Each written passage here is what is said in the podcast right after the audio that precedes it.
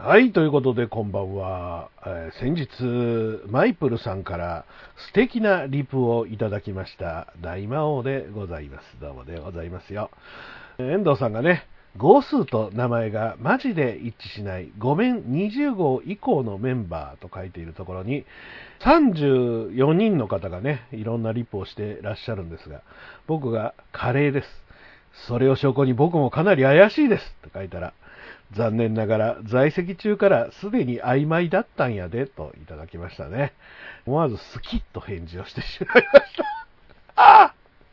好き以外の言葉が思い浮かびませんでしたね、正直ね。なんかそういうところがすごくいいんじゃないかと、マイプルさん自身がそういうところを思ってるところが、まあアイドリング的にも遠藤さん自身にとってもすごく良かったんじゃないかなと思ったりしてますね。まああんだけの人数がいてね、それは顔と名前が一致してるだけでもいいんじゃないかと思ったりしますけど、まあ AKB とかになるとこんなもんじゃないですから、知らないメンバー、まあ例えばジャニーズとかもそうですけど、後輩全員知らないなんてことは当然起こるわけですけど、たった35人ですから1クラスぐらいなんですけど、1クラスつってもね、どんと一クラスでいきなり35人だったらこれはまた違ったのかもしれないけど、ちょっとずつ増えていく20号以降のメンバーでっていうことは、楓ちゃんも覚えてないのかみたいなことを書いてる人いましたけど、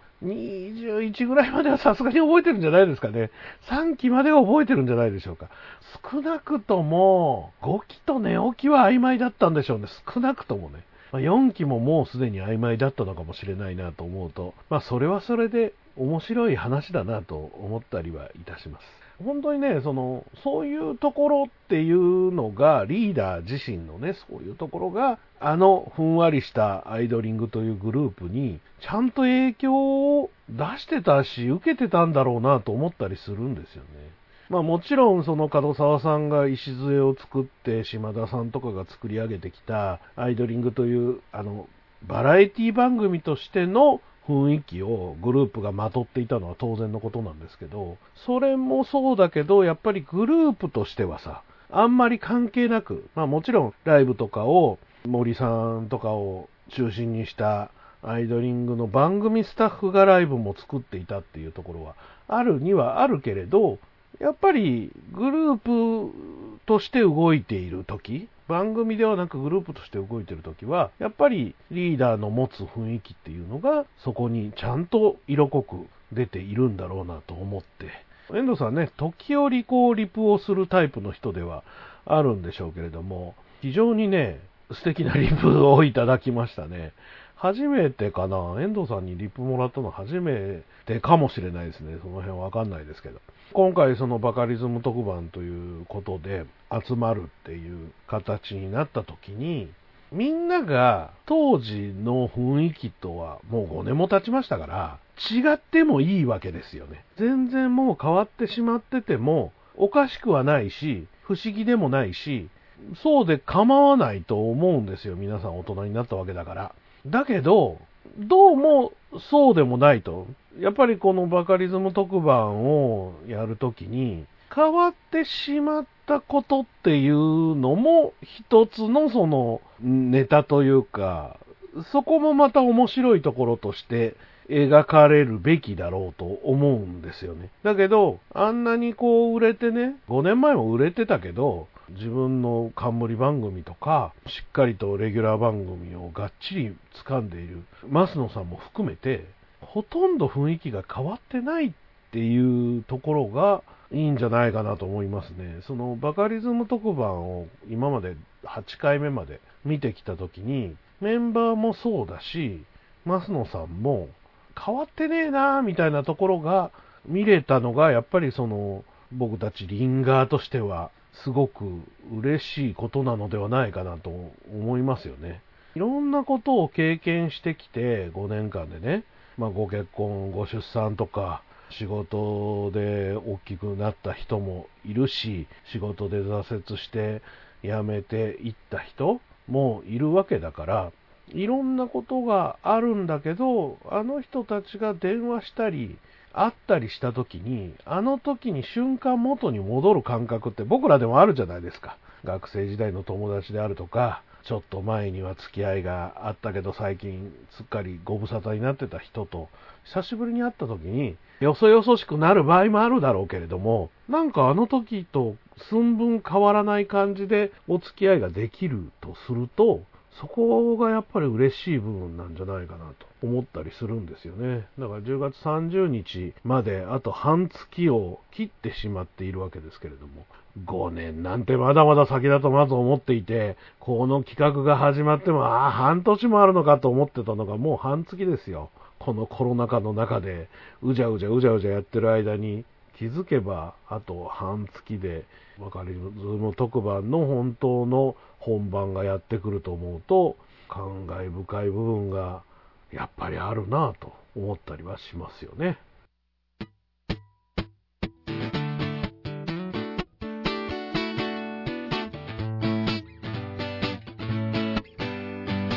大魔王ラジオチャンネル。大魔王ラジオチャンネルはいつもあなたのそばにいます。大魔王が運営するネットラジオ、そして YouTube の各番組、大魔王春郎のグッタイミュージック、帝大魔王のオタクの隠れ家、大魔王岩橋の貴族のたしなみ、若ちゃうラジオ音楽館、大魔王とひげのクリエイターズラ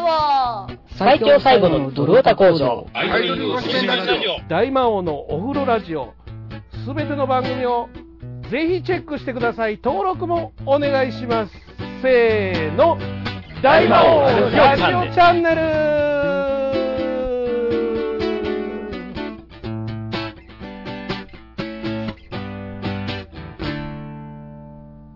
はい、ということで、15分番組としてのバカリズム特番が第8回目で最終回ということになりまして、これで一応当日10月30日の出演者が出揃ったということになってきましたね。最後が3号遠藤舞さんと32号関谷真由さんと4号江戸マリアさんということになりましたね。これで何人 ?1、2、3、4、5、6、7、8、9、10、11、12、13、14、15、16、17、18?19、20、21、22、23、24人、24人出席が確認されました。そうですね。さっきもちょっとお話をしましたけど、マイプルさんが今でもまるでタレントかのような感じがしましたね。今でもバラエティとか出てそうな、ラジオとかも出てそうな感じに映りましたけれども、今でも僕はあの方の芸能界の引退っていうのはめちゃくちゃもったいなかったと今でも思っているので、こうやってツイッターだけとかじゃなくてね、バカリズム特番だけじゃなくても顔出しというか仕事が変わったからこそ SNS 発信とかも増えたので、どういうことをしているかわかる人ではあるんですけれども、いい感じでしたね。で、32号関谷さん、あの人面白いね。関谷さんっていつだ？俺手術の後直後に会ってんな。去年の僕の脳腫瘍摘出手術の後にですね、多分最初の現場が関谷さんの芝居でしたよ。主役が佐竹うきちゃんのやつ。それもう無理やりでしたね。無理やり東京行ったんですよ。どっちが先だったろう。もともとの目的はまた別にあったんですけど、この芝居あるんだったら見に行こうと思って、もうフラフラの中で見に行きましたね。で、こっち帰ってきてね、そのまま再入院になりましたからね。多分行ったのは良くなかったんでしょうけど、行って良かったと思ってるんですが、フラフラしながら芝居を、しかも2回見ましたね。マチネソワレ両方見ましたけど、舞台で見るとかっこいいんですよ、関谷さんは。ところがあんな感じでしょね。バカリズム特番というかアイドリングという現場にいるとあんな感じなんですよね、彼女はね。そのギャップこそがいいと思っていて、カオルンとかもそうですし、お芝居とか歌とかの時とそれを降りた時であったり MC の時だったりするところのギャップこそが彼女たちの魅力だと思っているので、アイドリングというグループはもうとことんかっこいいアイドルみたいな感じではなかったですし、ダンスがめちゃくちゃうまいってことでもなかったですし、殿岡さんの発表の仕方が変な感じでしたね。殿岡さんの発表なんてあった？殿岡さんの発表ってどこでありました？あれ？クリロナさん何を見ているの？僕は見てないところ？それはどこであったのですか？あれ？僕はそこは見てないぞ。おかしいな。そして、4号のマリアちゃんということで、まあ去年イベントを一緒にやらせていただきましたけども、彼女はね、僕なんかが偉そうに言うことではないですけど、僕とのイベントっていうのは、実はほぼ打ち合わせないんですよね、あれね。伊藤優奈さんの時も打ち合わせほぼなかったですけど、マリアさんに至っては僕握手会とかも行ってないので、楽屋で会ったのが初めてだったんですよ。本当にそのイベントに僕がお客さんとして行くという形でさえ会ったことがなかった。僕自身はそういうの会ったことないし、とりあえず来てくださいってことになって、ネイキッドロフトの3階とか4階に楽屋があるんですけど、その楽屋に座ってたらどうもって入ってきて、でそれがね遅かったんですよ。入り時間一応この時間にお願いしますって言ってたよりも随分遅くて、来てもらって、とりあえず打ち合わせするような時間はないし、まあする気もないんですけどね。とりあえず下でやってるんで、化粧が終わったらなんとなく入ってきてくださいみたいな感じでやって、あの感じ。まあ見に来た方しかわかんないと思いますけど、まあ大変面白い感じでしたね。だから勘がいいんだと思うんですよね。伊藤優奈さんもそうでしたけど、やっぱりすごくいい勘を持っている。まあ僕みたいな、大した司会者でもないし、話を引き出すのが上手でも何でもない人っていうのがやってるイベントにね、ゲストとして来てね、何の打ち合わせもなくね、あの感じが出せるっていうのは、まあそもそもやっぱり喋る手管と言えばいいのか、喋りたい気持ちというのか、そういうところがあるのかなと思いますが、とんちゃんのインスタブログでありました。本人の SNS でありましたと。そうなんですか、マジで。ということは殿岡さん出席ってことになったわけ？そうなの？番外で入れとくわ。番外6が番外で来ることになったってことですね。まあその話を今からしようと思っていたんですけど、とりあえず放送の時点でですね、放送の中で電話をして出席確認するというシーンがなかった人たちっていうのが、2号、6号、7号、8号、10号、18号、24号、27、28、30、31でしたよね。で、まあこの番組も前回までの間に散々言ってましたけど、10、18、24、30には書けないでしょうと。そもそも論として。僕の気持ちとして。2号はご本人がどうもいろいろあったので、あれだったと。おそらく、特に10、24、30に関しては、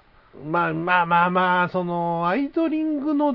あった時点でいろいろあった人っていうのは、そもそも声をかけないでしょうということで、まあこの番組も進めてまいりましたけども。7号、8号ももしかしたらないかもしれないなと思ってました。そして31号に関してもないかもしれないなと思ってましたが、6号、27号、28号に関しては、なんで電話がかからないんだろうというか、どうなのかがわかりませんでしたよね。とんちゃんとくるみんとかれんちゃん。この3人に関しては、まあもちろん現役のまま、全員卒業になりましたし、当然出るもんだろうと思っていたところに特に何もないままだったので、第8回の放送が終わった後に SNS がまあまあざわついていたじゃないですかね。えどうなのかなと思いますけど、まあ結構ざわついていまして、カレンちゃんの17ライブがね直後にあったので、まあ正直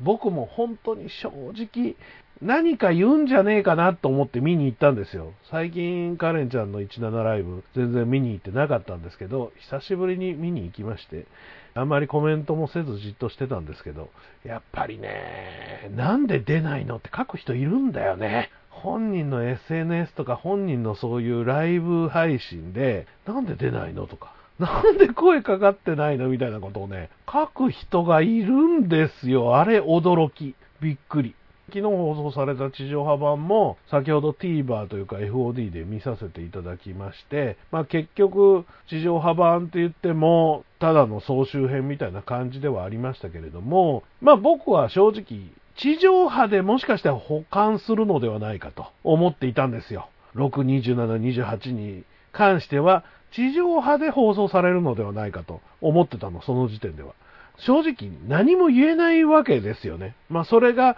もしその時に電話がかかってきて地上波で放送されることが分かってれば、当然本人は17ライブで喋ることはできないわけですよね。当たり前のことながら。ちなみにさっき炎の体育会 TV をずっと見てて、これの準備しなきゃいけないのに、春日さんとフワちゃんの2人でペアのエアロビの大会に出るみたいなことがあって、今日発表だったんですよ、生放送で。なのにフワちゃんが勝手に SNS にね、それの練習風景を上げたらしくて、こっぴどく怒られたらしいですが、本当にそういうことが起こるわけですよ。そういうところでね、あれ声かかってないのとかね、電話かかってきたんでしょとかね、言っちゃダメなんですよ、本当に。だからご本人が何か書いたりとか、もちろんその放送があって出ることになりましたっていうまではもう待っとくしかないので、で今回27、28に関してはもしかしたら出ないのかもしれないですし、サプライズで出るのかもしれないですし、トンちゃんのように仕事で電話に出れなかったというようなことをブログで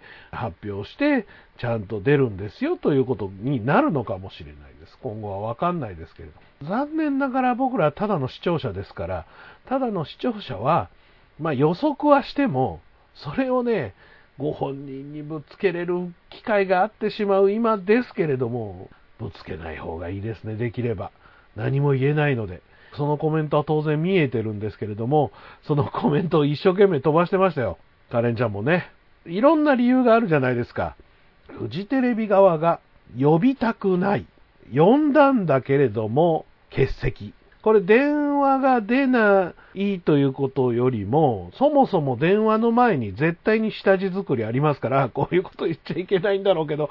あの電話の前に当然電話があるわけですよ、メールなり電話がね。出れますか出られませんか、電話出れますか出られませんかっていう確認があるわけですよ。あれ全員出席ですけど、欠席の人には電話をかけてないわけですよ、当然のことながら。だから電話をかけてもいいですかの時点でアウトの可能性がある。呼ばないっていうことの中には6、27、28は入らないと僕は考えています。フジテレビが呼ばないなんてことはないので、どうします？出ます？いや今回はやっぱり出ないことにしますと、今の仕事の関係上ちょっとやめときたいですっていう、例えば事務所がいやもう関わりたくないっていうことなのではないかと思うんですよね。僕の中でそのオファーをかけてみたけれども、事務所的仕事的、今のプライベート的に、いや今回はやっぱり私もうちょっとここを出るのは遠慮しときたいですと返事したのではないかと、僕のただのうがった予想として確実にあるのは7号と8号です。声はかけました、でもやめておきますっていう結果、今回のメンバーの中に入ってないっていうのでは7号8号なんですよね。27、28に関しては今後どうなっていくのか。当日サプライズ登場、1期生のね5年目の約束、あれの時にズミさんが突然現れたように、そういう形の演出もなくはないかなとは思っています。もちろんそのトンちゃんのように仕事で電話には出れなかっただけで出席にはなるんですよという形もあるかもしれませんよね。30日蓋を開けてみないとわからないところに関しては、まあもちろん予測はしますし、予測したものをここで発表してネット上に上げる僕が言うのもなんですけど、まああまりご本人に直撃しないでもいいんじゃないかなとは思いますよね。言えないし、もし何かサプライズだったら余計に言えないしね。本人が出ないという選択をしたのかもしれません、クリロナさん。そうですよね。カツオさんでも正式な欠席はゼロなんですよね。そうですね。だから表向きの欠席者、出席を確認しました。でも欠席でしたっていう人はいませんね、今のところね。コバコバさん、ガワさんがなんで呼ばないんだよって乱入予測。ああ、それも面白いですね。ただ、門沢さんのこと嫌いらしいから。カツオさん27、28は出そうかな。ジゴロさん、そういえば7号と8号の卒業って番組だけでしたよね。そうなんですよね。7号、8号の卒業っていうのがね、まあ、大きいライブもなくね、ぎゅうぎゅう詰めで酸欠で死にかけたと噂を聞く、ライブだけでしょ。で、ライブも、これを言ったら終わっちゃうのみたいなところは何度も流されたけど、正式なライブじゃなかったし、5期候補生のちょうどオーディションとのかぶりとかもあって、この辺のことっていうのは多少なくはないんじゃないかなとは思うんですよ。ただ、当然その後に再会スペシャル、1期生の再会スペシャルには来ていたので、なくはないかなとは思いつつね、ヤザパイはもう本当に主婦になって、お子さんも生まれて、その後、本当に表舞台には出てきていない。皆さんのインスタとかそういうところに集合写真にちょろっと写ってるぐらいのこと以外で出てこないでしょ。で、ホンチーさんは事務所が変わったじゃないですか。フリーを経て、今はスターダストですよね。で、スターダストというところのそのご本人の気持ちプラス事務所としての気持ちがどうなのかっていうのをもうあるでしょうから、この辺は分かりません。ただ、そのコバコバさんが書いてるように、ガワさんがなんで言わないんだよって乱入をするんじゃないかと予測することが、これがまた、あとたった半月ですけど、これはまた面白いんじゃないかなと思ったりするんですけどね。そういう予測をしつつ30日を楽しみに待つっていうのがいいんじゃないでしょうか。ちなみに30日僕仕事入れてしまってあんな夕方ですからね、放送は、見れるのが翌日かその日の夜中になるのかなと思っていますよ。本当にね、寸前までやってきました。まあ、さっきジンゴロウさんがあと10年はやらなくていいって書いてましたけれども、まあ、僕自身がこのアイドリング推しメンラジオというラジオをね、未だにやっていてね、僕がアイドリングを捨てれてない中で言うのもなんですけど、そろそろアイドリングというものを捨ててもいいのかなという気はしますスタッフもメンバーもね、この大会というものを一度経た上で、もうだから本当にタイムカプセルに入れるような感じでね、いいんじゃないかなと思いますね。まあ、同窓会ってやるとさ、楽しいけどさ、またきっと虚しさが残ると思うんですよね。アイドルグループとしてのアイドリングというよりは、アイドリングという番組をもうバカリズム特番みたいなタイトルでもいいから、また何か違うメンバーでもいいですし、いわゆるアイドルグループじゃなくてもいいので、何かあの時のようなことがまたできたらいいんじゃないかなとか、そんな風な気持ちがいたします。サプライズがあるとしたら植松さんでしょうね。クリロナさん、植松さんはね、飛んだ人ですからね、なかなか戻れないですよ。編集の途中でほっぽって逃げたらしいという噂を聞きましたが、その業界的にね、まあ今でもテレビの仕事をしてらっしゃるという噂も聞きましたけど、そんな人を僕も知ってますけどね、編集の途中で逃げたやついましたけどね、後輩でね、細々と全然違う関係のテレビ関係者をやってるらしいですが、元には戻れないですね、少なくともね。今回が最後ってサブタイトルついてるから、コバコバさん。ジンゴロさん、TIF とか見てると結局アイドリングってまだ終わってない感じするんですよね。そうですね。本当に。だから TIF っていうのがアイドリングのために作られたのにもかかわらず、アイドリングをもう見送った後も続いてるのにもかかわらず、スナック梅子がまだやってるっていうのがすごく変な感じがするのは間違いないですね。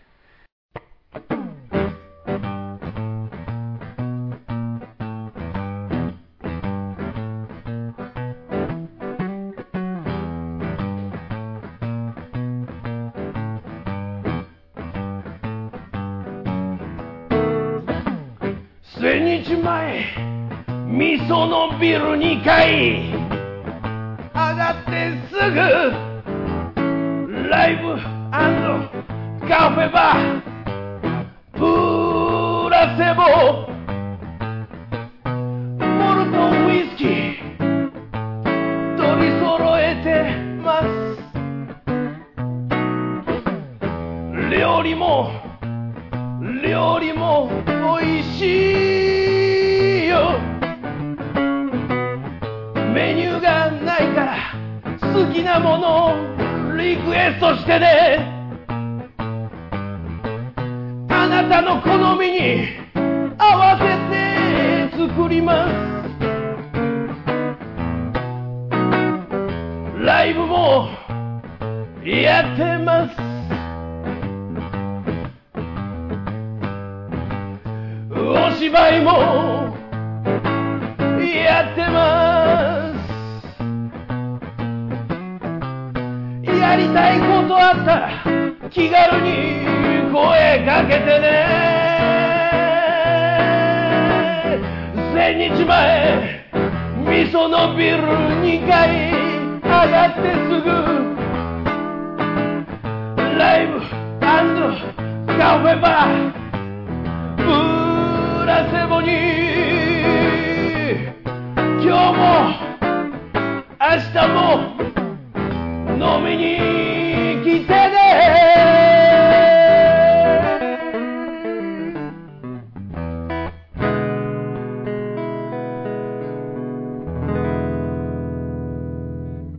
関西にね桃色鶴瓶っていう桃色クローバー Z と鶴瓶さんがやってるトーク番組があるんですよ関西テレビで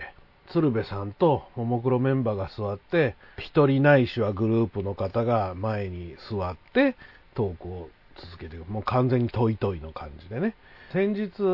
いつだろう7月とか8月のやつを昨日見たんですけれどもね、ハライチの岩井さんがゲストでハライチではなく岩井さんオンリーでゲストでいろんな話をしてらっしゃったんですけれどもアイドルの話とかになってアイドルとかでいるじゃないですかアイドル辞めた途端になんかアーティスト気取りで今までのことは喋らないでくださいみたいな人いるじゃないですかあれやりにくいんですよね何なんでしょうねあれファンはどう思ってんでしょうね、そう言ってらっしゃったんですけれどもアキラさんのことだと思いました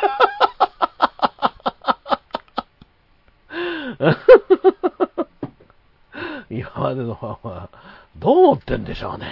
つってね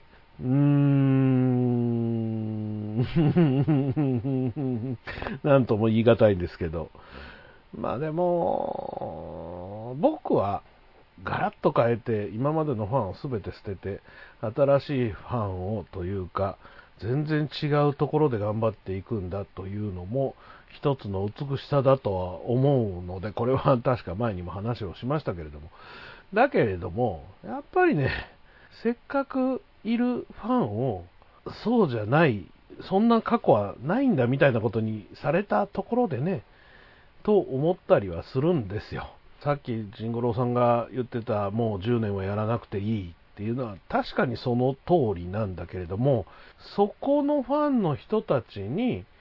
少なくとも支えられている人たちだからこそそういう人たちが支えていることにはちゃんときっちり感謝しておかなければならないと僕は思うわけねその時アイドリングというグループがあってアイドリングという番組があった時にいてくれたファンの人たちいてくれたスタッフの人たちそこでは大きく